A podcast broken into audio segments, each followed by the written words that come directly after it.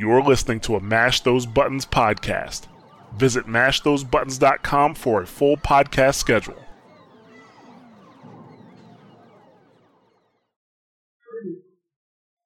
Guardian? Guardian?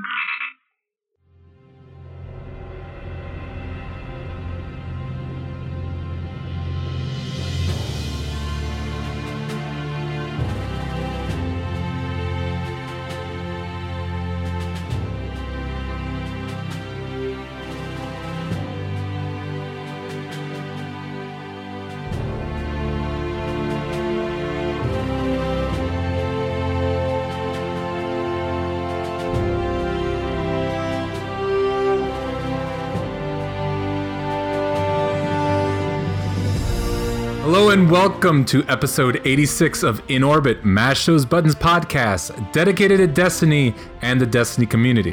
Wherever you are and whenever you're listening, we want to thank you as always for making this show a part of your Destiny experience. My name is Jorge, And my name is David. And my name is Jordan. and before we begin the show, we want to make sure that you guys check out all the other amazing podcasts available here on the Mash Those Buttons network. Stay tuned by checking out us out on mashthosebuttons.com and also send us questions on Twitter at InOrbit Podcast or via email at InOrbitPodcast at gmail.com. I'm having a tough time today reading all this stuff out. The words. They're hard. Also, also, I wanted to mention that we have a new sponsor. I want to say thank you, thank you, thank you to Ripped Apparel.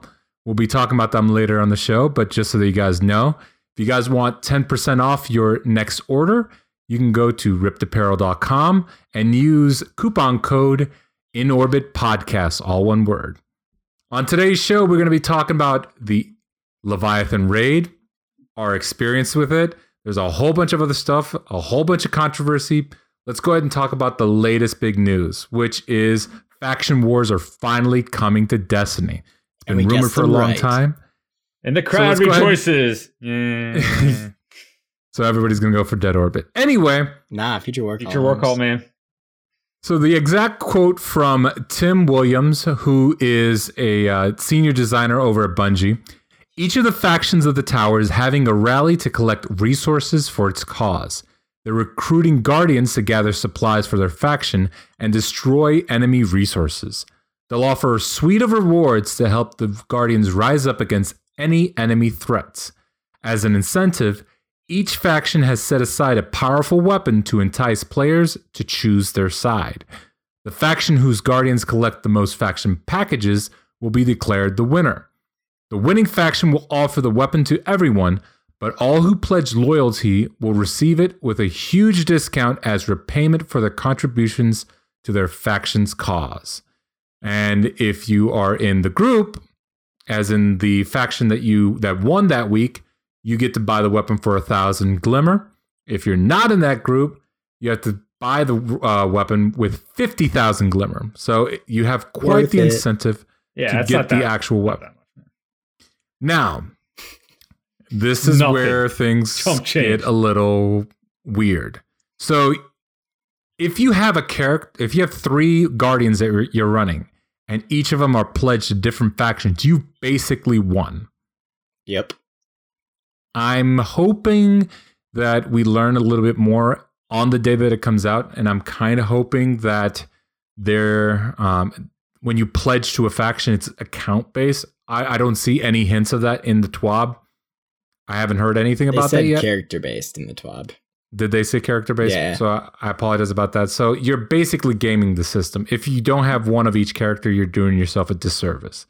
And that's a little disappointing because I'm all about, um, as we've mentioned on the show in, originally in Destiny 1, I'm all about having consequences for your actions. It's important to be able to not feel rewarded sometimes because that's what pushes you, that's what drives you to go ahead and do specific things, knowing that, hey, if I do this, I'm not going to get any reward. I feel like they they almost did it on purpose though. And like I agree with you on how it should be. It should be that consequence driven. I like consequences same as you, but I almost feel like they did it on purpose that it's character based because Destiny 2 is very forgiving. It's very Mhm. forgiving to the casual player, to even the hardcore player and just all around in general. and um, I think they they want you to pledge one to each so that you can get it for one thousand. I mean, obviously, if you don't have three characters, you can't pledge one to each. But Mhm. I uh, yeah, I just feel like it was intentional that they don't want to make you spend the fifty thousand. They want you to spend just the one thousand from your character who is pledged. But for all we know, there could be they didn't say it, but it could be something like you have to rank up at least once to um, be eligible for it. So you, maybe you you have to do at least some work on each of your characters, but it is still gaming the system. Yeah, I, I, I, I don't think it's a bad thing what they're doing. Uh, like you guys or like David just said, they're trying to make it more accessible to the casual player. Uh, there's plenty of things that require a team in this game, so I think this is their way of saying, "Hey, let's do something that makes everyone feel like they can get a reward out of it more easily." Mhm.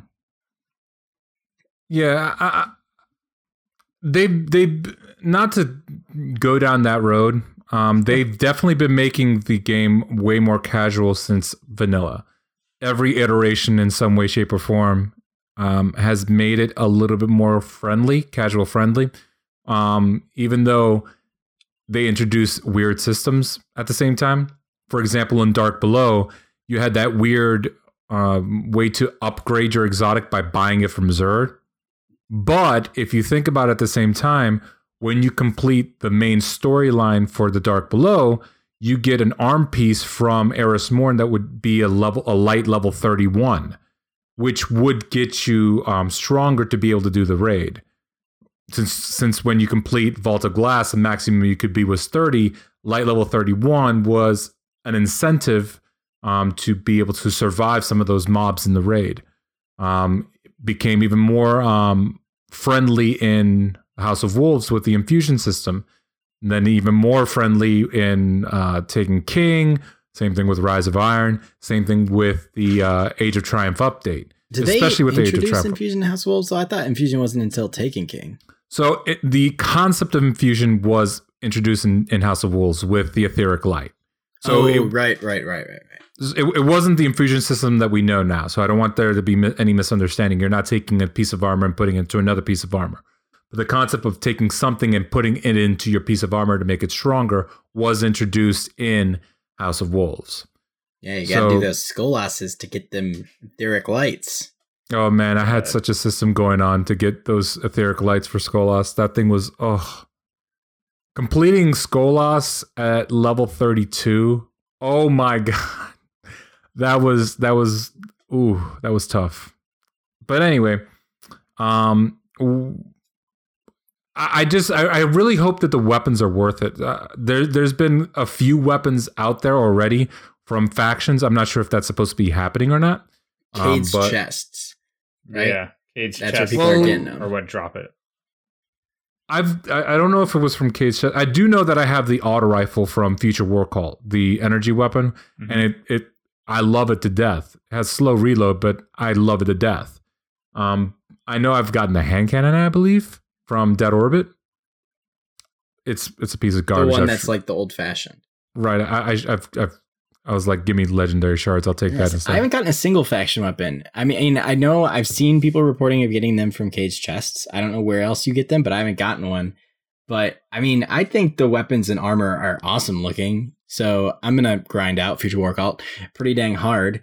But uh, here's a little tidbit to you. Um, it seems through all the polls I've seen on Destiny community that like 70% of people are going to Dead Orbit. So if you don't want to pay for the weapon at the end of the week, you know, go Dead Orbit. I want to know how they Hmm. do that ranking too, because if you have all these people going to dead orbit, and if it's if it's done by population, then that's a clear disadvantage to all the other two. Right. I wonder if they do it by the percentage of like who did what, which would be a more fair system. Well, I mean, it would be more fair, but I, I don't, I don't see why they would. I mean, if more people are going to declare to something to help it win, then to me, then that should win. I guess if more people like that faction, my only thing would be the way they, it sounds from the way they Hmm. describe it in the TWAB is that th- these three weapons are available, and faction wars will probably return, will return, and the other two like uh, factions the next time could win to get their weapons sold. But like if we don't get the weapon from like if your faction doesn't win this time, we don't get to see that weapon, then those weapons kind of just disappear and we don't see them. I guess, which is weird to me. I don't know if I'm making sense, but like Nope. I I I, I just don't want to see these weapons, which are the incentive for winning the week, just disappear because a faction doesn't win. Especially if, like Jorge says, it, it's all based on population, and the population of Dead Orbit is so strong that maybe every time faction rallies comes around, Dead Orbit wins, and we Mhm. never get to see Future War Cult and New Monarchy's special weapons. It may just well, this is a limited time event as far as we know. I yeah, I think that may be just a thing that disappears. To be honest, like sort of like uh, Iron Banner stuff. Like they're here. Uh, you got a selection of weapons and armor and stuff. You can uh, rank up, purchase what you want, grind for more glimmer or whatever it takes to purchase that stuff while the event's happening, and then it's gone. Comes back again once a month or something with a new rotation of gear, mostly weapons, probably maybe like something different, like different perks and stuff on the gear. Uh, I don't know. It'd be cool. It's like it's sort of starting to feel like a like an Iron Banner type of deal with the rewards. You know, you get like these special rewards, these the special gears, special weapons that only comes around like once a month. Uh, I think that's neat because it gives you something more to uh, play for once a month. You know, that's different than just like the typical grind every day. I'm I'm definitely glad that they're doing something like this with the with the factions because for the most part in Destiny One, I always thought of the factions as just another source of loot. It wasn't. I I know a lot of people are like very gung ho about these things, like oh, go Dead Orbit, go New Monarchy. They'll have tattoos on them of of like the New Monarchy symbol. I'm like, you need to calm down. But anyway, like it, it was there, there was no outside of getting additional loot, there was nothing really special about them. And this makes it seem way more dynamic, more fun. I like this concept. I really do. And I to your point, T-Bot, I really do hope that they make it a like a once a month thing. Not not every single week. You kind of want to make it feel special and an actual event where like you- you're you're getting together with future war cult guys. In fact, I want them to expand on this. Like like like let's say you have an entire fire team of new monarchy people going to, to the raid and because you have an entire fire team you get let's say triple the reward uh, triple the xp or That'd triple the pretty cool. reward Damn. Um, yeah, that that'd be neat. that would give incentive or, or like make people think it was like oh maybe i really do want to go with new monarchy this time or dead orbit this time because we get triple the rewards and they have new rewards even if they introduce new rewards that are variations of guns that we have right now like that's that's an incentive to to join something to to get into different groups um I, the whole system kind of reminds me a little bit as i mentioned before of the mortal kombat x system um, uh, if anybody's played Mortal Kombat X, uh, you have the faction that belongs to Raiden, the faction that belongs to Quan Chi, Sub Zero, Scorpion. I don't know what and- that means. So Quan Chi's a sorcerer. I'm not going to get into details, but for people who played Mortal Kombat X, um, they know. And for people who don't know about this, I would recommend uh, doing a quick web search on the Mortal Kombat uh, faction system. It's actually really neat, really cool. And at the end of the week, they would get extra, I think, like an outfit or something. I can't remember exactly. It's been so long since I played Mortal Kombat X. But yeah, I, I think the system's cool, and I, it wouldn't surprise me if this is a beta run to see how to improve it in the future. Because from where where it is right now, it seems like you're gaming the system. So this is this most likely is what kind of like what they did for uh, Iron Banner at the beginning, where the first run was really a beta run. They took that, they modified it into the Iron Banner that we know now. Yeah, I mean, I agree. It kind of seems like a beta run, but I do like it as well because it's just throwing a different twist into the community we haven't seen before. Like, I mean, it gets announced, comes out on the TWAB, and uh, big YouTubers and uh, Twitch streamers are going back at each other about their respective, Which is uh, hilarious. yeah, their respective faction factions. So, I mean, it's fun. It, it adds a little bit of uh, uh, of energy to the community, and I, I'm really ex- I really am excited to see how it plays out, and really hope that it isn't just one faction, most Mhm. likely Dead Orbit, just blowing the other two out of the water because of um, population size. And I really hope there is something in game to show us how many people have declared to each and the progress of each, so we can track it throughout the week. Yeah, last thing I, I want to mention before we move on to the next topic. Why do they make Arach Jalaal look absolutely disgusting and, and like grimy and emo? Like he, he never was the most pleasant person in Destiny 1 to look at, but at least he looked okay. And in this one, he's just like, you know, have has has hands into like folding into each other, and he's like he has really dark bags underneath his eyes, and now his hair is more unkempt, and they they went full on emo with him, like, like my dude. Sort of looks like Dave Navarro. Right? Yes. yeah. The, the, it looks like Arach Jalaal, just a little bit unkempt. Anyway, He's had a hard time dealing with the transition from tower to tower. right? Like if you guys don't hurry up and figure out what tower you want. Anyway, moving on to the next topic. Let's go ahead and talk about this week's Nightfall and the n- Nightfall concept in in general. Nightfalls at the Fine. beginning Destiny they were they were uh, very rewarding. They were cool. Um, and then they started becoming less and less useful. And as time progressed, They were They- they, were irrelevant. Just say they it like became it is. they became irrelevant the second Taken King came came by after the first few weeks. And the reason for that is the second you get three of coins and and Taken King, the need for a nightfall kind of went down the wayside. And as it is right now, we're kind of approaching that a little bit. And what I mean by that is this. There's so many sources now for powerful gear that why would I spend time to do a nightfall strike that's not that interesting? Case in point, this week, Exodus Black. Uh, I think we're unanimous in that it's not our favorite strike. It's not the most fun. It's not well built. It's it's really not. The boss is frustrating, especially when you add in. Sorry to cut you off. It, when you add in this whole timer system, but the boss decides he's going to disappear for a minute at a time.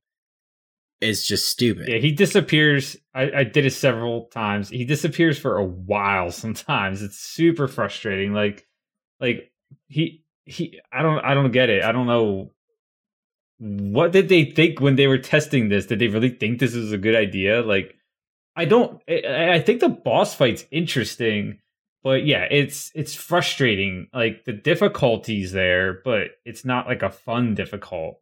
I don't Well, yeah, I just I just get pissed off because he dis- I think he disappeared for like a solid 30 seconds on one of the runs I did. I was like, where is he? We killed Yeah. everything. I know it's it's interesting because of the dynamics. But once it's timed and you have a boss that's going to disappear for random amounts of times Yeah. and no way to add more time to your timer with the modifier of this week, it just makes the whole experience silly. Because if you can't melt him down in the 10 seconds you have to shoot him, because if you shoot him for 10 seconds or less, he decides he's going to disappear again Yep. Then there's no way for you t- to actually do the nightfall. I think when uh, me and Jordan did one the other day, and we got to the final room with like 11 minutes on our timer and finished it with a minute left. Yeah. Simply because we'd start to damage the boss, he'd disappear, and we could never Yep. do enough damage in the 10 seconds we had to damage the Yeah. boss You'd be to look- actually kill him. Yeah, you'd be looking for him on the ceilings and walls. Is because apparently I think he, that's where he teleports to, and he sort of disappears in his puff of smoke. But uh I couldn't find him most of the time. So like I know there was a glitch where you could shoot him and he would like fall down, and if you did it when he was over top like an opening in the floor, he would fall to his death. I, I most of the time I can't even find him because he a is invisible or b maybe I don't know maybe he's not really there. It was again frustrating. Just that's not that's not why we play video games to get frustrated. I like challenge, but I like fun challenge, and it wasn't fun. That's all. Yeah. So, in addition, the, the modifiers this week, um, let's go ahead and talk about it a little bit. The modifier this week is enemies will do an absurd amount of damage to you and take down your shield very, very quickly. the only way to regain your health is to basically wait it out a, a much, much longer time, No, you can, to- you can. Oh, never mind. or to get the in the restorative pools that f- drop from enemies that don't hit you. Apparently, that's what's going on. Um, if you kill an enemy that didn't hit you, a restorative pool will drop, and then you can go quickly into it and, and get your health back. Another way around it is to use the Warlock Healing Rift, where you can stand in it and you recharge faster. It's not it's not as as fast as it would be on a normal on modifier, whatever you want to call it, but it is faster than than what it is uh, in that modifier. So I I don't enjoy I don't it was quite a shock I think to everybody. The first time that they went into the nightfall they were like, "Okay, this seems different." They run into they they go forward and immediately get plowed by a, a dreg on a on a pike. Yeah, it was just the like, Stupid pikes, man. oh man. yeah, I saw those pikes. I tried to fly by on my sparrow, and I I think I uh, made it by the first one, and then there was like another one, sort of in the dip where you go through one of the uh, pieces of rocket hole, and like he just was like boom and bam, I was dead. I was like, what just happened? It was, yeah, that was a rude awakening to the nightfall this week. Yeah, Yeah. and uh, the other modifier, the time one, the whole shoot oracles is basically what it is. Shoot oracles to add time. These oracles are like hidden. like you have to really search for them. And the first time we did it, we were never looking behind us. So like we make it to like the third room. And the whole time it's been like these things. I think it says anomaly detected. It, Yep. We're like they're somewhere, but we can't find them. And it wasn't until we started like turning back that we would Mhm. even find them. The only room that it's easy to find them in is the room that's pitch black because they glow. Right. Like it's it's just I I like it. On one hand, I like it. I think it's cool to have to shoot oracles to add time. But on the other hand, it's obnoxious because it takes you a minute to find something that's going to add 30 seconds. Yeah, and, and speaking of the strike itself, the reason it's never been my favorite, um, in addition to how it plays with regards to the boss, which I can kind of forgive the boss a little bit because I, I think it's an interesting dynamic, but not fully executed. And I'll talk about that in a minute. But I but as I mentioned before, one of the things I've always hated with regards to strikes from Destiny 1 is that the entire strike, save for the boss room, would be in a patrol area, and everything on this strike is in a patrol area. You you're you're you're not going in anywhere new. In fact, many times when I'm on the strike, when I get to the air to one of the areas where the tank is, there'll be multiple people there fighting the same tank. So I, I think from a design perspective, this strike is very lazy. It uses a lot of the same stuff that's already in there. I don't enjoy that. And then when you get to the final boss, I think that the concept was cool, but the way that you went about it, the boss was not fully executed. I would have preferred using those shanks to make the boss appear. There's so many shanks around, and they have the electrical fields that if they get closer, you get slowed and you get you slowly getting electrocuted. It would have been more interesting if, let's say, that the boss teleports somewhere and they're trying to siphon energy from a, a specific source in the room, mm-hmm. and if you destroy the shanks, like all of a sudden the boss reappears and he's going after you because he's like the whole concept of the shanks was underutilized in the boss fight, and it seemed like it was just more of a obstacle you jump over. Obviously, you shoot shoot it, but in in that sense, so I think the the boss was lazy. Like the whole concept of, of, of the, the strike was lazy. It's not my favorite strike, and I really hope Bungie goes back and reevaluates the strike, makes changes because I think it was a little weak. It's it's almost it doesn't feel like the other Destiny 2 strikes. Like Mm. all the other strikes in Destiny 2 feel really well, and this one feels more like some of the Destiny 1 strikes that we didn't like that much. Right. It's almost like this one was designed before they figured out what they were going to do with strikes, which could have been the last one. You never know. But you're right. With the final room, it's the shanks are weird. They really don't serve any purpose other than eating your ammo. Yeah, And they eat a lot Um, of that, it. Yeah, they do. Uh, the, the, they need to fix the ammo economy uh, because it's almost getting to the point where it's like Crota all over again, Mm. um, especially in that final room. And I know people are like, "Oh, I've beaten this. I've done it on Prestige." Blah blah blah. Speaking of Prestige, there's a bug in Prestige where once you complete the the Ghost Defense section, the arc beams of light don't spawn at all. And then you have to go back to orbit. And it's already mentioned in the TWAB. It's an actual bug. They're going to be addressing it in the patch that's coming out on Tuesday, but by that time, this Nightfall is done. And you've missed out on your prestige. And hopefully it doesn't come back for a while. I hope it it never comes back unless they fix the strike. I, I again, this strike is lazy, and I want them to go back and fix it. Anyway, um, yeah, I think we're we're unanimous. It's it's not our favorite strike, and as a nightfall, I don't mind challenges, but I don't mind when it's kind of stupid. Yeah, I agree. Um, segueing a little because you mentioned it, I'd like to briefly touch on it. The ammo economy is Mhm. really messed up right now. Um, honestly, it's the first time I've ever found myself in Destiny 1 or 2, like consistently running out of both primary and secondary ammo. And it's not like Destiny 1 where our secondary ammo was a sniper or a shotgun or something like that, where you could run out of ammo pretty quick.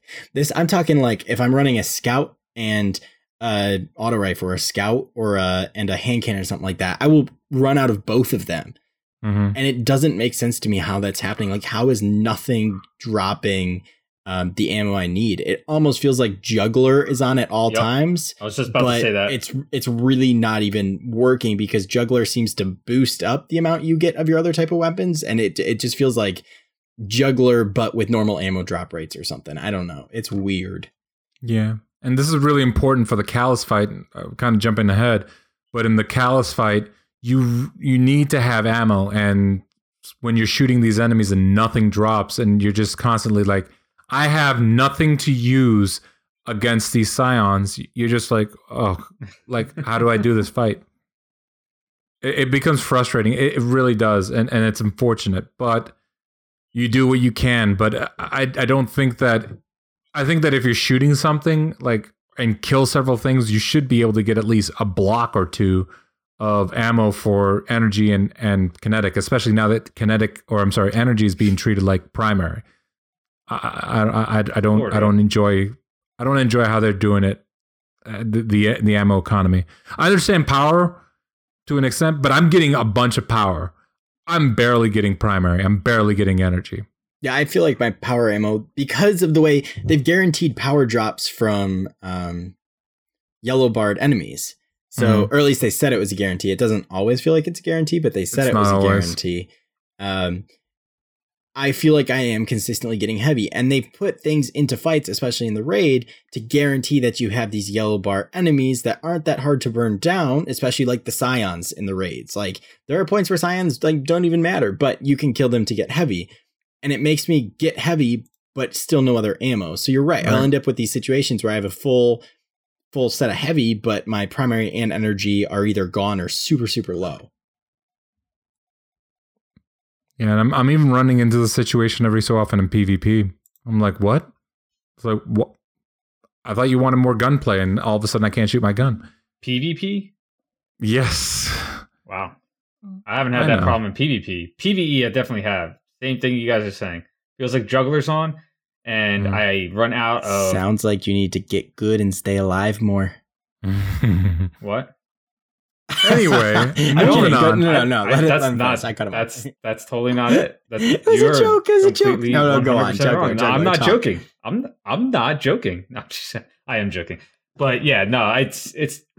I don't get it. Like we used to never run out of primary in Destiny One, Destiny Two, uh, kinetic. I'm like, yeah, I, it feels like I I have to. You have to be really crafty about how you go back and forth with your ammo nowadays.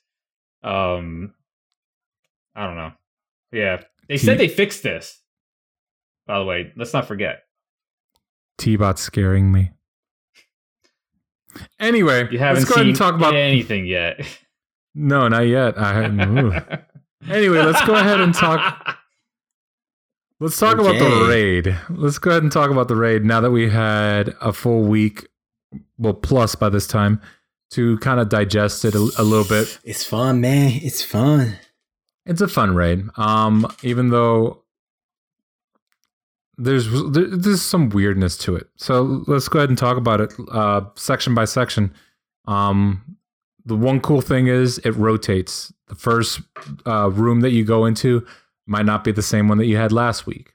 And I think that's a very, very good design for something that's kind of like an advanced form of the arena, where you go to the central area and you go to different rooms to finally meet the boss. Uh, I think the raid is well done. It looks beautiful, gorgeous. The music's fantastic. It's huge. Um, It's huge. Uh, the the treasures that you go find that it's mm, hilarious because you, you realize how big this place is.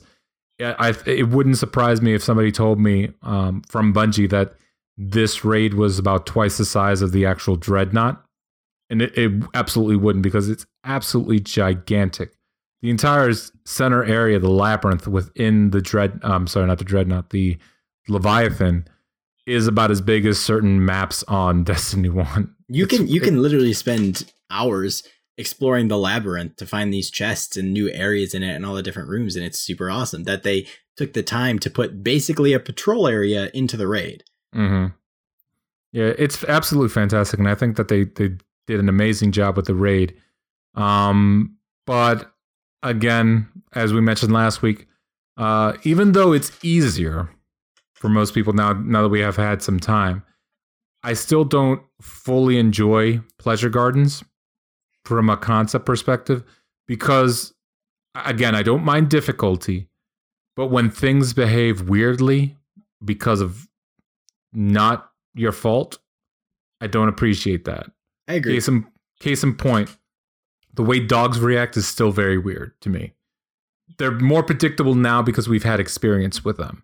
But if I do a specific thing and they don't react at all, when they're, for example, there's enemies that pop up when you're actually doing the encounter for where you're sneaking around um, called beast handlers. A beast handler will drop down and they'll shoot at the, the people who are trying to get the empowerment.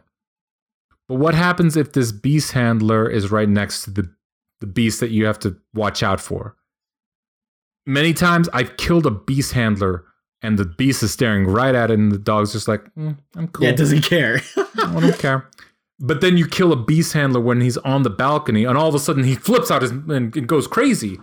It's like you, there needs to be some consistency there. Like, are you going to react when I kill somebody right next to you, or are you going to react because of a jump or or run? Like, how are you reacting? Because the programming isn't all there. I don't. Again, I don't. If if everything was more um, consistent, seems to be a running theme on this show.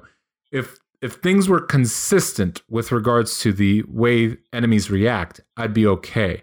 They're not consistent in in pleasure gardens. All the other rooms, for the most part, even the boss fight, I understand. But pleasure gardens, it's from a term of consistency, strikes a wrong nerve for me. I think there there is some problem with consistency throughout the entire raid at times, and it's kind of buggy. And we can talk. I'll, I'll mention more of that when we get to the actual encounters where I've seen it. But with pleasure gardens, the thing is like pleasure gardens went from being the most frustrating encounter to I think now the easiest encounter, and it's the easiest to me because I now know where all the dogs are. I know how they move, and I can literally tell you, okay, stick on my butt. We're gonna run, and you're going to follow my exact path. I'm sorry, what'd you say there? Oh yeah, you stick to my butt. You heard me. You said stick on my butt. Whatever. you- They're, they're Anyway. gonna follow my exact path. We're gonna run at full speed, and we're gonna get five flowers for a full stack in about thirty seconds flat. Mm. and we can do it every single time. That makes it super easy. Yes, there's inconsistencies with the dogs, and that's there's been like one time I think where it's it's thrown us off because the dog has just decided to do something silly that isn't its actual pattern. But because these dogs have set patterns that they follow at all times and they start at the exact same time and the dogs travel in sync with each other in the same way at all times, it's made gardens really easy. Now that'll probably change when we get to the prestige mode and we we assume are getting more dogs. That'll just be a pain in the butt because you no longer basically the secret to pleasure gardens is the middle. The middle is nothing. You can literally run around, jump around, do whatever in the middle because there's no dogs there, which is how you can make it from place to place so fast. You just go back to the middle, go to your next flower, go back to the middle, go to your next flower. But the inconsistencies do throw it off. I think it is my least favorite encounter out of the four encounters in the raid. Inconsistent or not, it just it was the most frustrating at first. Now it's literally the easiest, and yeah, it's I I enjoy doing it, but at the same time, it's just kind of like a brush aside encounter to me. Yeah, I feel like it's gotten more consistent, and it's not just with familiarity of the encounter. It's also probably due to the fact that there's not a ton of people playing the raid at once anymore. It, I'm sure it's died down a little bit. A lot of people tried it when it launched. I think now the uh, population within the raid is spreading out, so the encounter is stabilizing a little bit. I think that's part of it as well. there's still some glitches with the dogs, but they're manageable. I've we've had dogs like stay in the room. We've had dogs not leave the room, like when the door opens, or like they go back into the room for some reason and like disappear. You know, something like some weird shit like that's happened. But other than that, it hasn't been too bad. But yeah, like David said, you know, now um, you know, a couple of us have learned the pathways, which essentially is basically go through the middle uh, to get to from flower to flower during the encounter, and it's been fairly easy to get multiple stacks up to five, get that full sixty count for damage buff, and one phase those dogs, boom, done, five minutes. So yeah, but uh, I, I I don't mind the, the fact that we that we're able to get five stacks. My whole beef is that we're getting five stacks because we don't want to deal with these dogs anymore because of, of how weird they are. Like I, I think if there was more consistency to that, most pe- most teams would now try to go for two stacks. Obviously, you would have but those. Why? Five stacks is so easy, and you can just wipe them in one round. Yeah, and that's part of my problem with it. Is you can literally you have this mechanic that has become so easy, whether they're inconsistent or not. It just makes the encounter almost pointless because you five stack in a matter of a minute or two, and then you all can just wipe your dog in one round. Right. So I, I just I, I don't I don't I don't know the fact that the, again going back it the inconsistency bothers me so much that I want to be able to kill the dog immediately. So I'm I'm in agreement with you, and in many cases I would be in completely agreement with you. We want to do this as quickly as possible to get to move on to the next round, but for most people, why do we want to do it? Is because we've had negative memories of the smallest thing acting up that causes us to not want to be there. And when you don't want to do an encounter, like you mentioned, it's your least favorite encounter.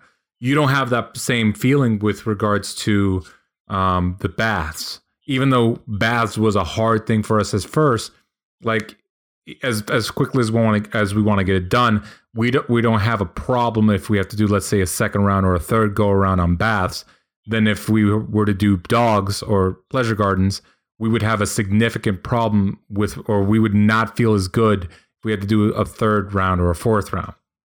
I mean, yes, but at the same time, I guess I guess my thing is just dogs like has become too easy too fast to me. yeah, Like a, a raid will always become easy. If you're doing it enough, it will always become easy to you. To your team, a good team, you'll be it'll be easy. You'll be able to start speed running it. But I think it's gotten too easy too fast because when we say the dogs are inconsistent and they do some really weird things. They'll spot people on top of the rocks. They won't leave where they're supposed to leave from, so people who are picking up their spores get seen. Mm. They are consistent in the way that they travel and they're consistent with each other at the start of every round to the point where you just run from flower to flower to flower to flower, get your five stacks, you're done. And on one hand, that's how it should be. They could they should have consistent paths that we can learn, that we can then go through and do it. I just don't like that it became so easy so fast that it's just kind of like a brush off to me now. Like we spend more time doing a single um middle courtyard phase than we do in gardens now, which is weird because gardens is supposed to be one of the main encounters. And I understand why it was made how it was, but like I said, it's just it's weird that it's became so easy so fast. I don't know. It's hard for me to explain, but that's the way I feel. No, I actually completely agree. And you said exactly what I was going to say. So I'll just echo it briefly. Um, the difficulty gap be, from be, the difficulty gap with that encounter from the first few days to now is very, very large. Meaning that it was it seemed really, really difficult at first, and now it's so easy um, because we've taken the time to learn it. Let's put that out there. Um, yeah, it feels like we lost an encounter almost. Yeah, like e- even in the other ones, like the, the easiest encounter in King's Fall to learn and go through was probably War Priest. Once you learned it, Yeah. it was pretty dang easy. But going back to it, no matter how easy it was, it never felt like you lost an encounter. This one really does, like you said, feels like you lost an encounter. Yep. So yeah, um, moving on because because we're we're running a little uh, late. That first topic really took us uh, took a big chunk right there. Um, how, let's go ahead and discuss our feelings with regards to the raid now that we've well most of us have beaten it. Um and looking back at this raid even though it's f- fully enjoyable there's a lot of good things at the same time i'm a little i'm a little disappointed. And what i mean by that is this. It feels like the entire raid is a rehash of things that we've done. Uh the first encounter where you where you're opening the doors is basically a larger version of um, getting the relic from the portals in Vault of Glass in in the uh, the gatekeepers. It's that's what what it basically is. You can do two man and then four people defend. Same thing here. It's just on on a on a different scale. Dogs is basically the heart uh, the gorgons from Vault of Glass mixed with Golgoroth and the empowering method where you have to get a, pow- a buff up to do damage. Uh, Bathers is a larger version of the totems from Kingsfall.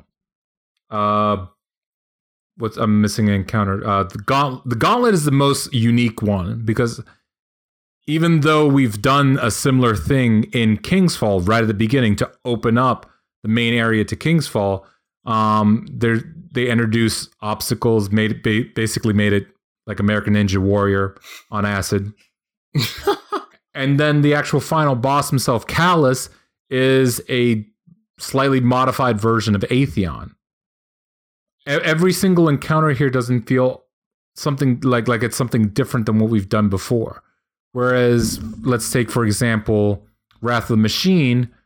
That encounter, uh, both encounters, Vosik and Axis, feel felt really different. They, they didn't feel like anything that we've done before.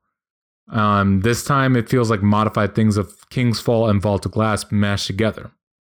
Yeah, I, I agree, and I think part of the problem is um, this is now our fourth fourth Bungie raid, fifth, fifth Bungie raid, yeah. and Vault um, of Glass, King's Fall. Yeah, you're right. You're right. You're right. Fifth Bungie raid, and um, they have a formula in all of their raids. Their their formula is um, ad phase, do something to get rid of a shield or get a buff, do damage to boss, repeat. It's as simple as that. And it it only very even in things like totems and um, bathers, it's the same thing. You have an ad phase. You're doing something to make it so that you can shoot something. In this case, it's not a boss; it's purple lanterns. Then you go and shoot the thing. Then you repeat. And this formula is good, and they mix up how you do it every time but we we are starting to feel that it is the same thing over and over and they need to do something new. And that's where i think they really succeeded in my opinion with gauntlet. Gauntlet to me feels like no other encounter we've done. Yes you can say it's similar to picking up relics from past encounter uh, like raid encounters but to me it's something new. Everybody has to be on their own um, area to shoot at the things that another person is running through to have give info to the outside and it is the first time, and we, we see this happen again in Calus, but it's the first time prior to this in any raid that we actually see you shooting at something that isn't what's being called out. You could call out in the opposite way, but it's the first time where the person who's running with this relic sees something in the middle and you're not activating something in the middle, you're activating the other two. So it's kind of a, a backwards flip on what we usually see in Bungie raids. But I don't mm. know. I just think the gauntlet to me is the most innovative part of the raid, and I really liked it. Yeah, I agree. That's that's probably the most fun I'm having in the raid now. First week of the raid, I was experiencing it, and I was like, "This, this raid is amazing. It's super fun." It still is. Um, disappointed in the uh in the lack of difficulty once you get the hang of it, though. Um, seems like the gauntlet is turned into like the one fun part. Honestly. Yeah, the gauntlet, the gauntlet is the most fun.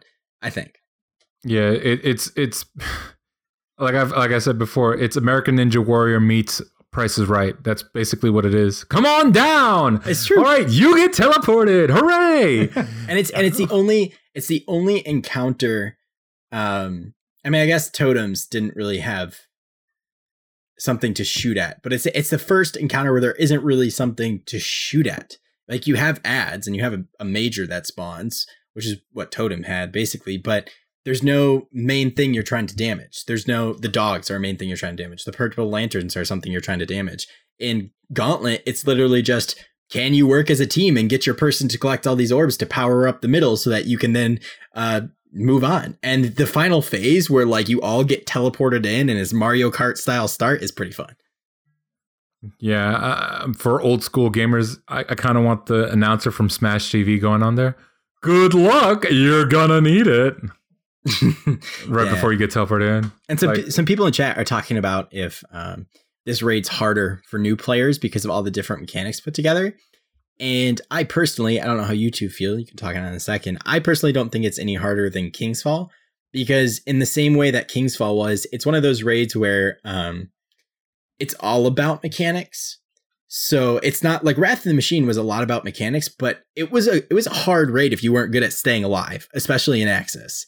And um with this machine with this not this machine this raid uh once you learn the mechanics and you take the time to teach people the mechanics practice the practice the mechanics and go for it you will succeed at all times because it is it is 95% based on mechanics so it's not necessarily harder for newer players as long as someone is willing to take the time to explain the mechanics to them if you can listen and think through something you will be able to succeed in this raid Yeah. You know, and just to jump on the topic here, uh, that chat brought up, the layering of the mechanics is a little more unique in this raid, which is nice. So you do have to work on communication and team uh and teamwork a little bit more. We've seen it in past raids, but this raid is like instead of dealing with bosses constantly and the Bungie formula, you're really less focused on that because that's generally the same. You're more focused on how you're communicating um, and working together, which I do like about this raid, and one of the reasons why,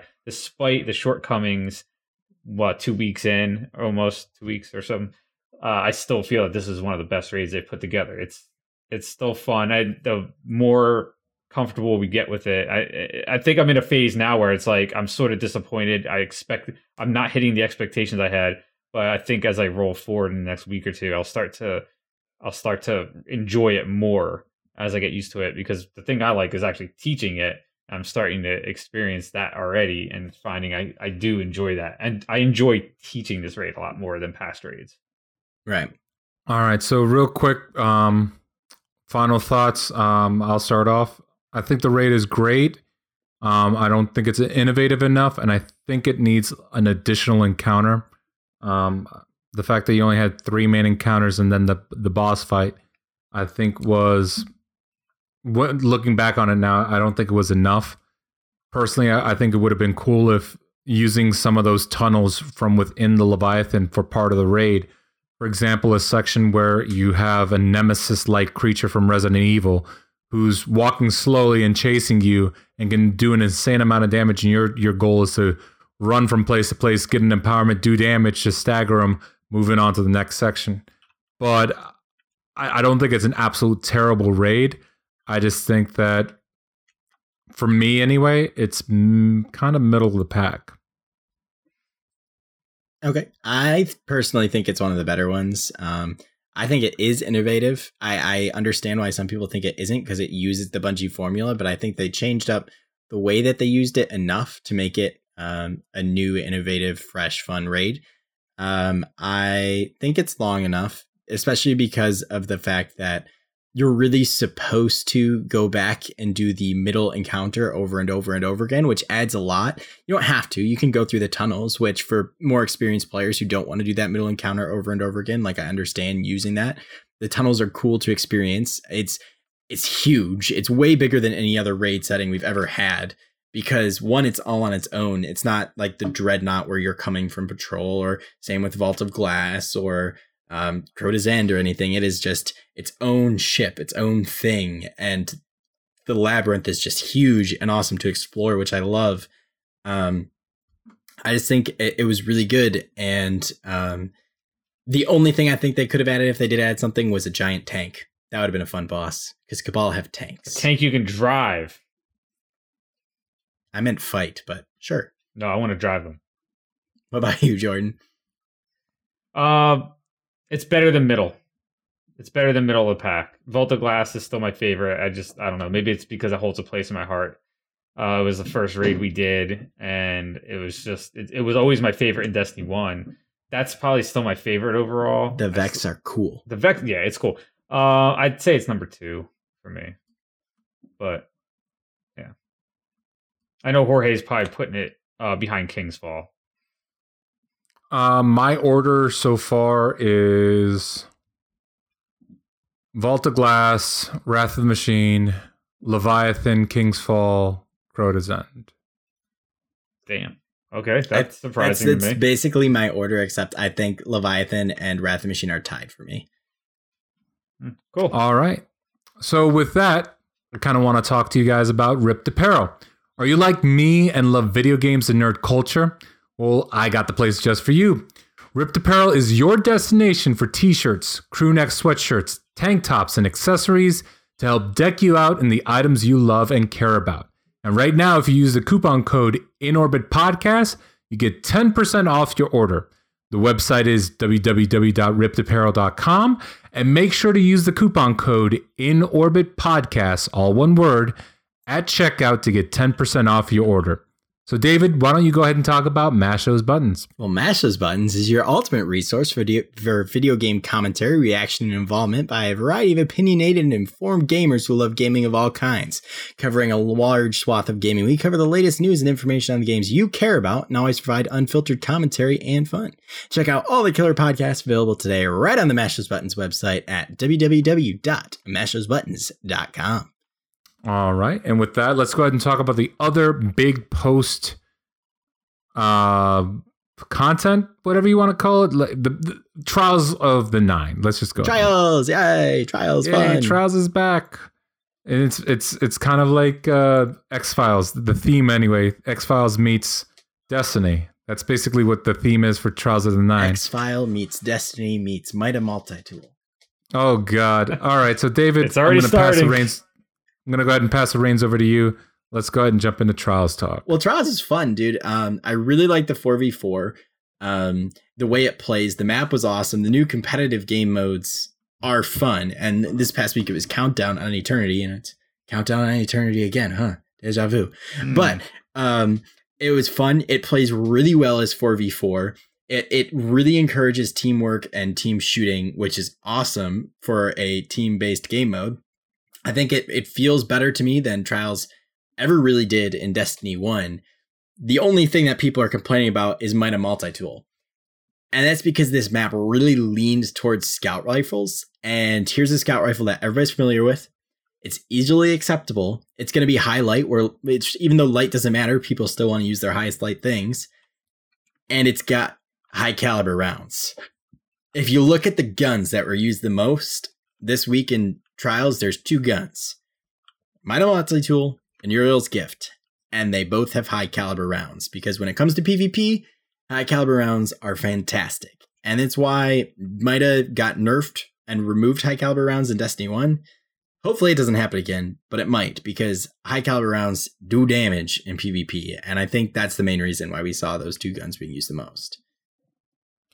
So you know what my opinion is with regards to Mida. I, I personally don't think that the gun is unfair, and I know that's a tough thing to sell to people, especially when, per the stats, it was used in 98% of the matches in Trials of Osiris. At least one person was using um, Mida multi tool. The reason I say that is because from a from a pure stats perspective, it's pretty it's a jack of all trades, a master of none. Yes, it has uh, third eye, but there's other guns that use third eye, or other perks or wep- uh, helmets that you can get third eye on. Everything. Um, it has high caliber rounds. There's other guns that have high caliber rounds. So, what I think is happening with Mida Multi Tool is twofold. Number one, the quest to get it is rather simple. You get scout rifles if you can get them to drop blues or purples sacrifice them to get the schematics to give to the to the gunsmith the second thing going on with Mida multi-tool that doesn't affect other exotics is that you can use it in literally every situation and i'm not ta- just talking about pvp you can use it on pve you can use it in, in patrol it's effective in absolutely every situation. It's not the absolute best gun to use in every situation. But you can use it in absolutely every situation, which is what makes it very, very comfortable to use. Once you get comfortable to something, then that's when you're like, do I really want to switch to a legendary scout rifle? So once you get comfortable with something, especially something that was brought back that you've already been playing around for three years before, that's when people start getting they fall back to the to the what is consistent. Um, Trials of the o- Osiris was famous for sniper rifles. In this game, because sniper rifle ammo isn't as easy to get, Nah, snipers just suck. or whatever. But because sniper rifle ammo isn't as accessible, now you have a situation where you want long range weapons. So it doesn't surprise me that Mida multi tool is there. You can use it to get in, get quick kills mid, uh, close, mid, and, and long ranges. You can run uh, run quick when you're have low life. There's a, a bunch of things that Mida multi tool gives you. How do you nerf the gun without killing it? That's a tough proposition. Um, I've I've always been uh, on, on the show where I've said I don't think that they play around with that range statistic enough, and I think that at this point, what they need to do with Mida multi tool to so that they don't nerf all scout rifles is reduce the range and reduce the effectiveness of high caliber rounds at range. I think that the the, the perk is fine for mid range, but once you get to a longer range, I think that all the other perks on top of that start start making that gun a little overpowered. So Uh, I- don't say that word. No. Mida is not overpowered. I don't think it's No. overpowered. I don't think it needs. I honestly don't think it needs a whole lot of work. I think they just need to introduce weapons that are eh, capable of sort of going toe to toe with it at those distances where it's you know being used the most. You know, up close, it's not the best weapon by far. You know, Uriel's gift. It's or actually pretty bad. side- yeah, it's really bad. So like the problem is, and I'm not. I, this is gonna sound. I don't maybe elitist or something like that. And I'm not the best PvP player out there, but I've learned a lot and I've improved a lot. The problem is, I think people are playing Destiny 2 Crucible like Destiny 1 Crucible, but Mhm. it's not Destiny 1 Crucible. It's Destiny 2 Crucible. They're It going doesn't in. even work the same. No, it doesn't work the same. You have people coming to engagements with pulse rifles and other weapons at distances where Mida is best, and they're at a disadvantage, and then complaining because they get killed by Mida. And like, duh, it's like it's it's a different type of game. The smarter players, the more experienced Crucible players, are using Mida. They're keeping a distance. They're choosing their engagements. They're smart at disengaging so they don't get team shot, which is one of my big my biggest gripe is the team shooting. And that's why Mida is being used so much because all of like in trials, that's the more typically the more experienced players that want to go do trials. And all the experienced players are going to Mida because it fits the Destiny 2 Crucible. I don't want to say meta or but you know, the the play style. It, Well, it, just, it just does. I think The playstyle for PvP is very heavily influenced or heavily affected by scout rifles. Almost Yeah, every single that scout is rifle the scout is rifle. super effective. That's because It- th- we're playing on it a long is. distance map. So you're going to see scout rifles. yeah. And and Mida is the scout rifle you're going to see because we're familiar with it. That's the main reason people are using it because we're familiar with it. Everybody knows how to use Mida. Everybody knows how to four or five tap people to the head. I think it's five tap now to the head. I think they changed it because it it's only does 44 damage. So I think it's a five tap to the head unless someone has lowest um lowest uh resilience. But it used to be a four tap to the head. But still, it's it's not the best PvP gun. It's really not. I when I played my flawless tickets, I played with the end, the Trials scout rifle. Mm. Um because it was a really good scout rifle and I didn't have Mida at all when I was playing Trials until like the last 2 days when I was just playing with other people Uh, when I was done. And it's it's it's not the best, but it's what people are familiar with, so they're gonna use it. It's not even the best at the longest range. There are scout rifles that are better because they have higher impact and can still shoot pretty fast. People just are familiar with Mida. They're going to use Mida. It's got good perks. It's got third eye, which everybody loves because they Oh, nerfed yeah. radar. You want to take away from Mida a little bit? Undo your nerf of coming out of radar and it takes away one of Mida's biggest things.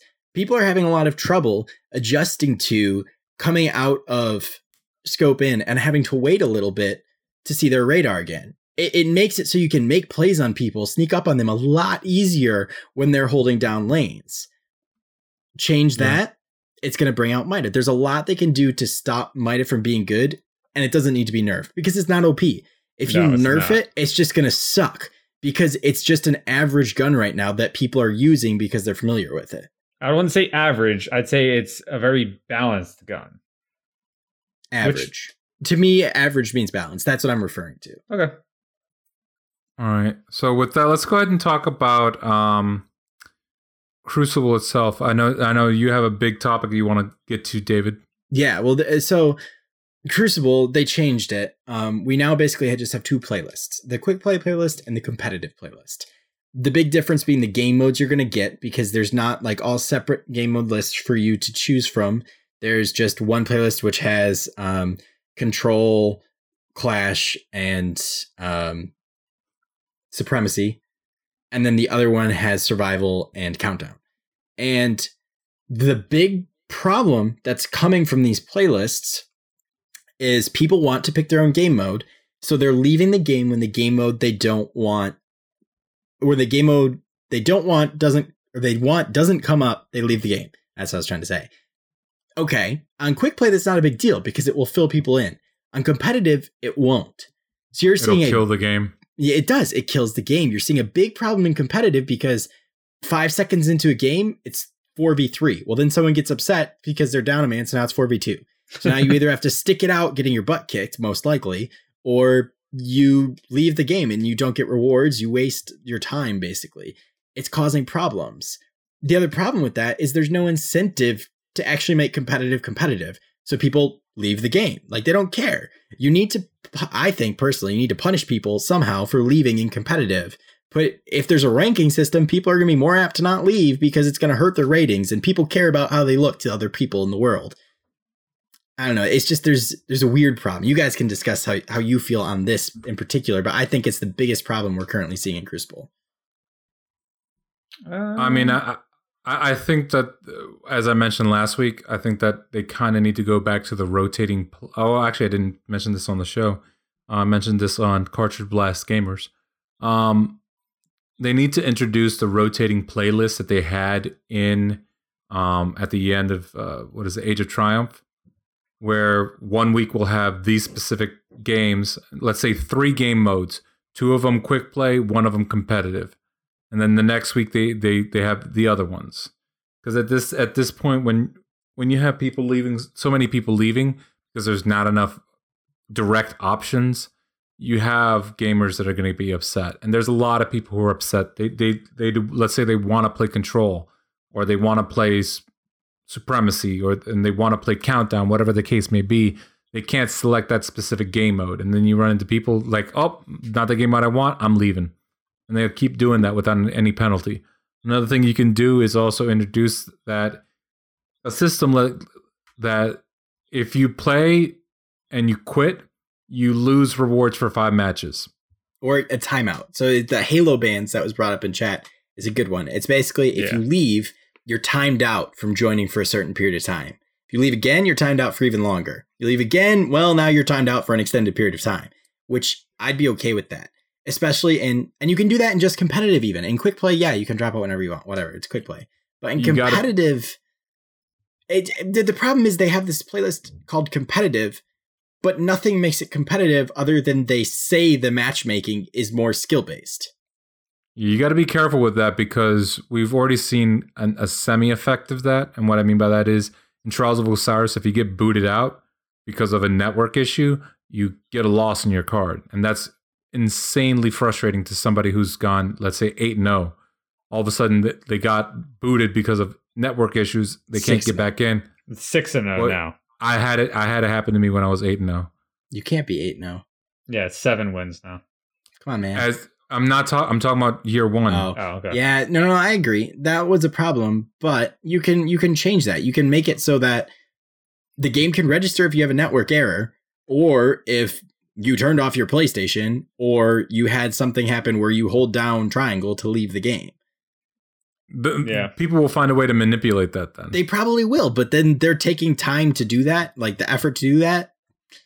I mean, I don't know. It's it's frustrating. It's frustrating to go in and play and to have the whole game messed up because people left. At this point, competitive isn't isn't even competitive enough competitive enough I think to justify that they're not bringing people in in the middle of matches. right. Like just Hmm. bring people in in the middle of matches. If people care about their stats, make it like Call of Duty does. In Call of Duty, if you join a match and it's started at all, you don't get credit if your team loses. You don't get counted with a loss. If Mhm. if people care about their stats, then make it like that. Make it so if you join in competitive and you lose, it it doesn't credit you with a loss. But you can't even like watch and track win loss in Destiny in game. You have to go out of game. So I don't know why people care about it that much. To me, I think Mm, if they're going to keep up this separation, they need to make competitive actually competitive. Bring in a ranking system like we've talked about in the past, like a lot of the community has talked about in the past. Even a simple ranking system is fine. Have it be like, oh, uh, bronze three, two, and one, silver three, two, and one, gold three, two, and one, platinum three, two, and one, and just have you rank up based on how you win and lose in those systems. Make it like Halo. Give yourself a different level for PvP, and if you win, your level can go up. If you lose, your level will go down. Something like that. Something not this not only kind of solves the quick play versus competitive differences, which aren't there, but it gives people who love PvP more of a more of something to grind for in PvP. They're not just playing pointlessly for no reason and no rewards because in PvP at this point, you really don't care about your rewards. There isn't even a Power Matters playlist as far as we, as we know in PvP. But mhm. if you give them a level, a rank, people care about that. They'll they'll fight for that. They'll grind for that. All right. So I want to get to the next section because we're running really, really behind. Um, let's go ahead and talk to the audience themselves from with messages from the reef. So messages from the reef is your section. You give the topics, you give the questions, we answer them here, we discuss them here. Um, we got a couple questions in chat, and we got a couple questions outside of chat. So let's go ahead and jump into it. First question comes from Scott Layton. Do you think Bungie missed a trick, or yeah, I guess we'll go with that. Missed a trick by revealing Xur's location on the map, Yes. Oh yeah. It's, and why? well, to me, it's the same thing that happened with lost sectors. Like they're lost, but they're not Yep. because they're on your map. That takes away from half the fun of lost sectors in my mind. And like everybody leading up to Xur's first appearance, everyone was like, "Oh man, Xur videos are going to be intense now. Who can find him first? Like it's going to be a big thing on Reddit because it may take us hours. Like maybe you do narrow it down, you put him where the flashpoint is, like what they're doing, but." I don't know. If if he's not shown on the map and you have to search an entire planet for him, that could be pretty fun. It's a giant scavenger hunt. Yeah, I, I don't understand why they put a map marker on there. It's like this. This is like no different. It's actually it's easier to find them now. Mm. All right. The next section, uh, question comes from Carmine Melee with Cartridge Blast Gamers. Raid and trials rewards for all clan members, yay or nay, and why? And I kind of wanted to talk about this earlier. The way the system work, works is if half of the fire team is in your clan and you've completed the raid or the, let's see, the raid, the nightfall, um, PvP, and trials, then your group gets a reward. It could be the raid auto rifle, it could be Trials of Osiris scout rifle, whatever it is, an actual drop from that. Now, if you're doing the raid or trials, the weapons drop with a power of 10, so it's not anything great, but this is actual raid reward. You can infuse it with something else to make it basically what you would have gotten in the raid. So, what are your guys' thoughts on that system? I don't mind it. Um, at first, I was a little skeptical of it. Um, yeah, I, I it's not that I don't want my clanmates to benefit from the work that I do or other people do in the clan. You know, there may be people that play a lot, but maybe don't don't have the time to like do a raid, so they'll get like you know the taste of the raid by getting like uh, an engram. Um, I was a little skeptical of it, not because of that, but mostly because there's people out there that may join clans just to get those rewards and won't really do the work for them or, or aren't willing or um, never plan on doing it. I don't. I didn't want that, but they're getting Mhm. um, rewards with the power level of ten. So yeah, they have it, but they have to spend something for it. They only get one, and it's uh, it's it's not the same as raiding. It's you get a lot more out of actually doing the raid. So I think in the end, this is actually pretty neat for players that um, both that do the raid and also that uh, that may not just simply have the time but still contribute through like XP. Maybe you can get a Nightfall in or something like that. So I'm I'm okay with it. I'll say that. So I'm on the opposite side of the spectrum. Um, I will first say that I think the way they should have done it is have um, clan rewards reward specific weapons or armor that are clan based. So like a special clan armor set that then the colors are based on your clan banner or something. Um, a special clan shader that your clan sets their shader and then you can earn the shader through these rewards. A special clan emblem that has your banner on it. Um, special clan style weapons that are specific to clan rewards. That's what I think clan rewards should have been. I hate that the clan rewards give you trial stuff and raid stuff. And the reason I hate that is because these are in game activities that you're supposed to be doing at end game, not get these rewards because your clan did it even though you're level 19. Because I think, wait, because I think it's 15 you unlock clans from Hawthorne, right? Uh, when when Hawthorne gets to the tower, and I think you can get him at level twenty. Okay, so even level 20, light 200, you can get raid rewards. I hate it because the raid rewards, the raid armor on someone used to have this meaning where it was like, oh, he's done the raid. That's awesome. Now you can have someone who never goes into the raid and can, with enough luck, get a full set of raid gear. And I hate it. I hate it 100% because it takes away the prestige from the armor and, and earned in in-game activities. And to me, that's just not okay. I, I think that this is something that needed to be special, should have been special, has been special, and they completely took away how special it is. And I hate it.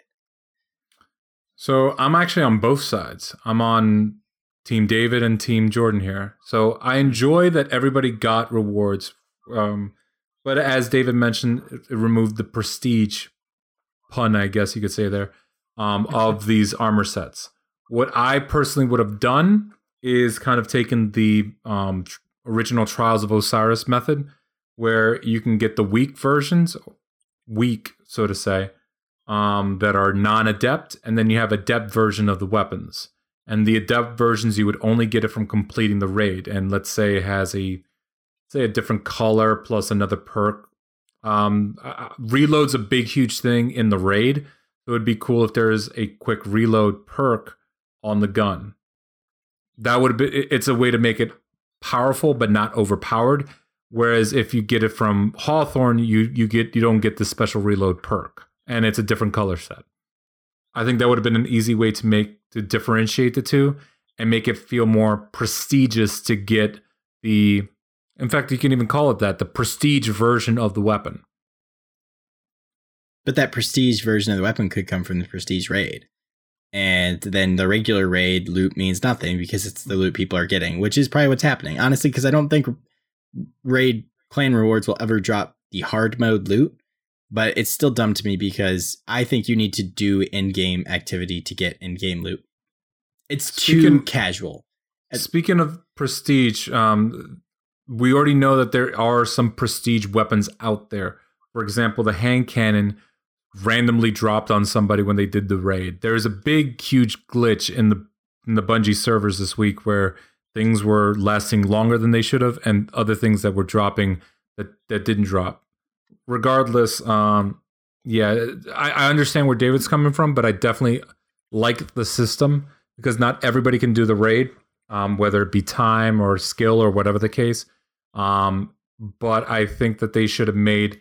In fact, I think that the weapon drops are kind of like they were in Wrath of the Machine, where you get the normal mode drops, like the normal mode auto rifle. Um, you get the auto rifle in normal mode, but the scout rifle in. I- I think it was the scout rifle. No, it was the the hand cannon, whatever it was. However, they they had it split up. You get specific weapons on based on the difficulty, but you can make them special with um, ornaments or whatever. And I would have just made that the raid drops prestige version of the weapons and non prestige version of the weapons come from Hawthorne. That way you balance it out and you encourage doing the activity. No, I, th- I my last my last comment. I don't like it simply because I think this game has gone too far down the road to um, being there for the casuals, and it is no longer rewarding to be a hardcore player. And I think the whole getting raid gear from Hawthorne just supports that 100%. And I hate it because yes, you you want to support the casual community because it's a bigger portion of your community, but there has to be something special for the hardcore players, and that was always the raid and trials, and now it's no longer special. Well, So moving on to okay, yeah, let's, let's leave it. Let's leave it at that. Uh, moving on to the next question from Kyle Klimnick.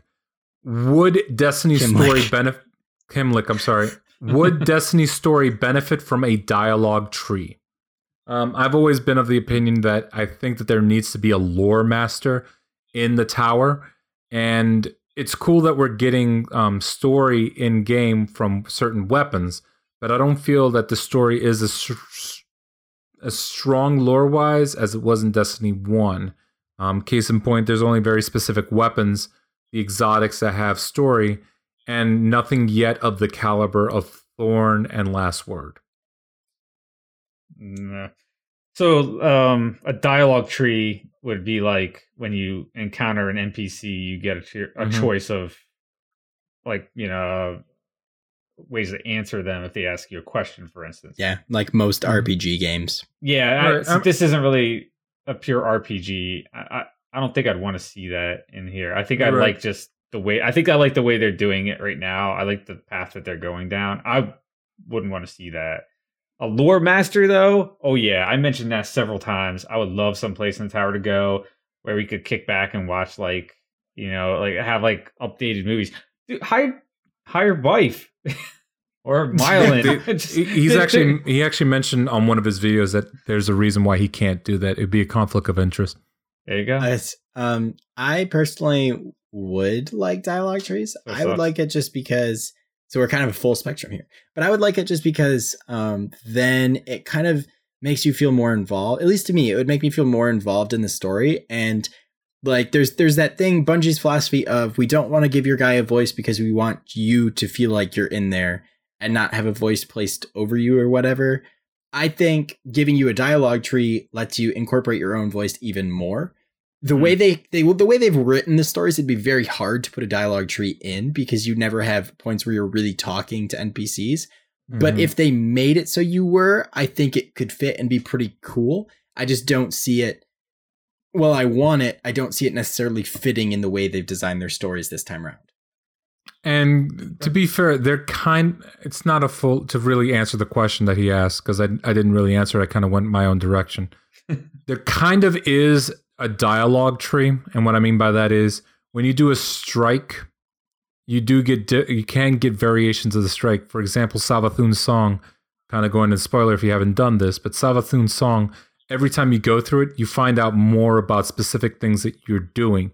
For example, throughout the strike, there are these purple uh, void items that that pop up and every time you do the strike you learn a little bit more about what these purple items are and, and then you realize i'm killing guardians that have been harvested by the hive every time i kill the, these purple things and that you're hearing the voices right before they turn into that purple shard Well, that's story variation. That's not like a dialogue tree refers I, to. I know what you mean. I, I know what you mean. It, it, like I said, it's not an actual dialogue tree. Like you're not picking, you're not making the decision, but there is a little bit of story variation that kind of, kind of, uh, is based on what you're doing.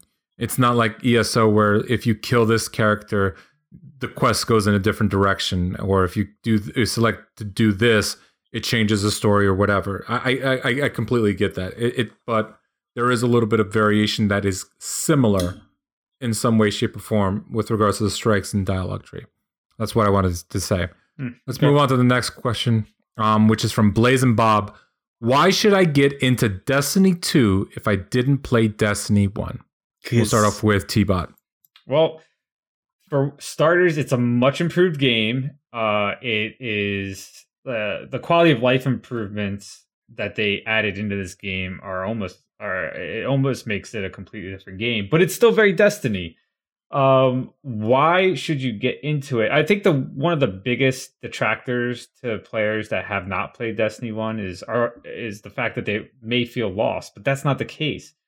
A lot of the elements, and it's been out for a while, so and I'm not going to give major spoilers here if there's anyone that hasn't really gone through the story and is thinking about playing Destiny 2 for the first time um, as their Destiny experience uh, there's a lot of hints to things that happened in Destiny 1, and they almost play catch up to a degree during the story missions, the campaign. Um, why should you play it? It's a great game. It introduces uh, it introduces a really great community to you as a player, and um, if you are willing to embrace that community and play with others, you're going to get a very uh, you're going to get an awesome experience out of it. So I think that's why you should play Destiny 2 if you haven't played Destiny 1. Yeah, I mean, I agree. It's got a the Destiny 2 has a great community. It's a fun game. There's a lot to do. I mean, you said it all. And the other thing is, there's no reason to not play it because you didn't play Destiny 1 because you really didn't miss that much. The story wasn't no. really there. And any story that was there, they talk about in Destiny 2. So yeah, there's no which, reason to not play it. Which is odd because supposedly your character was a guardian during Destiny One, but anyway, that's just a nit. You were the guardian during Destiny One. I was the guardian. You were the guardian. And, Duh. But it's you, It's really. It's not a big deal if you didn't play Destiny One. You can still play. that. they purposely made it like this. You can hop in with Destiny Two as a fresh game, and you are fine. Yeah, it's it's fulfilling and it's fun. I, I don't hesitate to purchase it if you're looking for a game if you're if, if you're craving something to sink hours into, grind away I have fun with, get involved, play the campaign, find a clan, and play with that clan, engage with other people, because that's where the game really starts to hit the ground the clan and run. for rewards. Yes, milk the for rewards. No, get involved with your clanmates, and it, it's that's where that's where Destiny shines. It's the community of Destiny is the best thing about Destiny. It's not it's not the story. It's uh, you know Bungie makes a great game. They they know how to make a shooter. The story is pretty good in this one. They made a lot of improvements, but still the best thing about Destiny is the community. And that's why you should get involved with it. It doesn't matter when you start, start because you're to you're to get yourself involved with one of the best communities in gaming. If not the. The one thing I will say no matter what whether you're you're on the fence or not, ask yourself this question: Do you see yourself playing with people?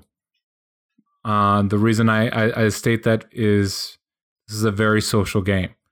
To really get rewarded, to really move forward, it does you no good to to go solo.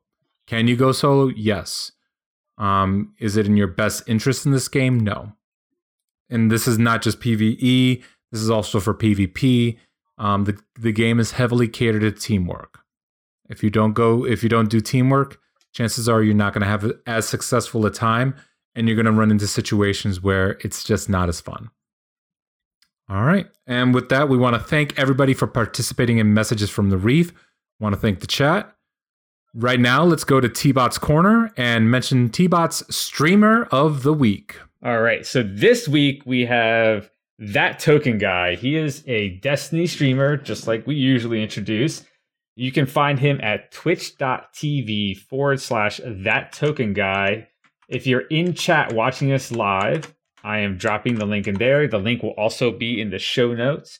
He's also on Twitter at, I believe it is, let me check. Twitter, it's at token underscore TTG. So give that guy a view, follow him if you enjoy it. I guarantee you will. He's fantastic streamer, chill dude. And um, tell him T-Bot and the In Orbit crew sent you. All right, so that's that token guy. We will have his information in the show notes. Um, definitely give them a, a check out. Thank you very much for that, T Bot. Yep. And with that, we've come to the end of this podcast. But before we do close this bad boy up, T Bot, any final words? Um, you know the uh, the. I have a lot of final words. Um, the game's been really sinking in, so I think I'm going to save them for the next episode. But I do want to say thank you guys for watching. Thank you guys for listening. Appreciate you all. David, any final words? Mm, just my usual final words. Oh, what are those final words, David? Oh, thanks for asking, man. I'm My final really words would be to thank everyone for listening to In Orbit and to thank everybody who tuned in today and the stream. It was an awesome chat, super interactive. We love having You you, need guys here with us live every Friday at 10 p.m. Eastern Time. Um, and In Orbit is available on a ton of platforms, so please make sure you're spreading the word. The best way to do that is to simply share In Orbit with others. We're on iTunes, Apple Podcasts, SoundCloud, Overcast for iOS, Downcast for iOS, Google Play Music, Stitcher Smart Radio, Player.fm, Pocket Casts, YouTube, and we have an RSS feed. Links to each are available right on the Mash Those Buttons website at www.mashthosebuttons.com. All right. Thanks, David. And let me find my place here because I totally lost it.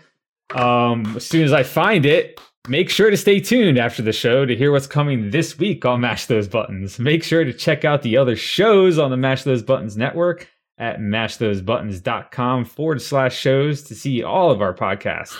And if you have any questions regarding scheduling, check mashthosebuttons.com forward slash schedule for scheduling details. You haven't noticed this show is all about being smooth, very, very silky smooth, like country crock. So make sure you check us out on twitter.com slash. MTV site, twitter.com slash inorbit podcast, especially to send us questions, facebook.com slash mash those buttons, youtube.com slash mash those buttons. Search on YouTube for Inorbit Podcast for the live streams. We're going to go ahead and upload them there. Join us on Discord at https colon forward slash forward slash discord.gg forward slash capital F lowercase a number three capital T lowercase h e x. That'll be the show notes. That'll definitely be in the show notes. You don't have to memorize that. So, David, where can people find you at? You can find me on Twitter at ds underscore bolt or streaming on Twitch, twitch.tv slash dsbolt, no spaces, no underscores. And Jordan, where can people find you at? You can find me streaming on Twitch at twitch.tv forward slash IMTBot and spewing nonsense on Twitter at IM underscore TBot. And as always, you can be, find me as smooth as a bag of tacos on all the different social network sites and gaming platforms. Via my screen name, go to NRG. That's G O, the number two, NRG. Thank you again to all of us, or all of you guys watching, and all of you listening this to this show. My prior events are not a memory, it is momentum. It advances, leads, and controls, points and directs, shapes and forms. I may not enjoy everything that lies in front of me, but as in any story, the past needs resolution. We are the authors, the finishers of our fate. What is in my past is my prologue, and what is in my future is my destiny. On behalf of the entire In Orbit team, David, Jordan, Jared, myself, we want to thank you as always for listening to this show, and we'll see you on the next mission. Your destiny calls.